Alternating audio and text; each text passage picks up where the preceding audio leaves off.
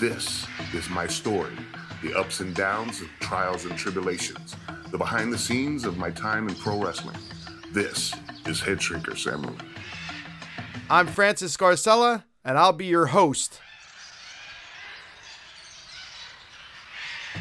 Welcome, ladies and gentlemen, to the first ever, as far as I know, Samoan podcast.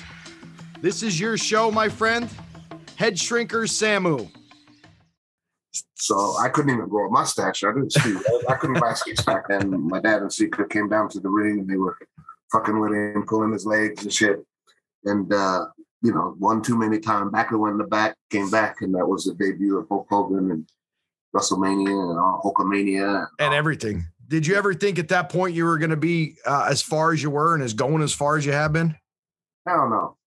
I was only 18, 18 years old. I was just you know, eyes wide open, deer in the headlights, and can't believe, uh, you know, a kid like me was in a position like that.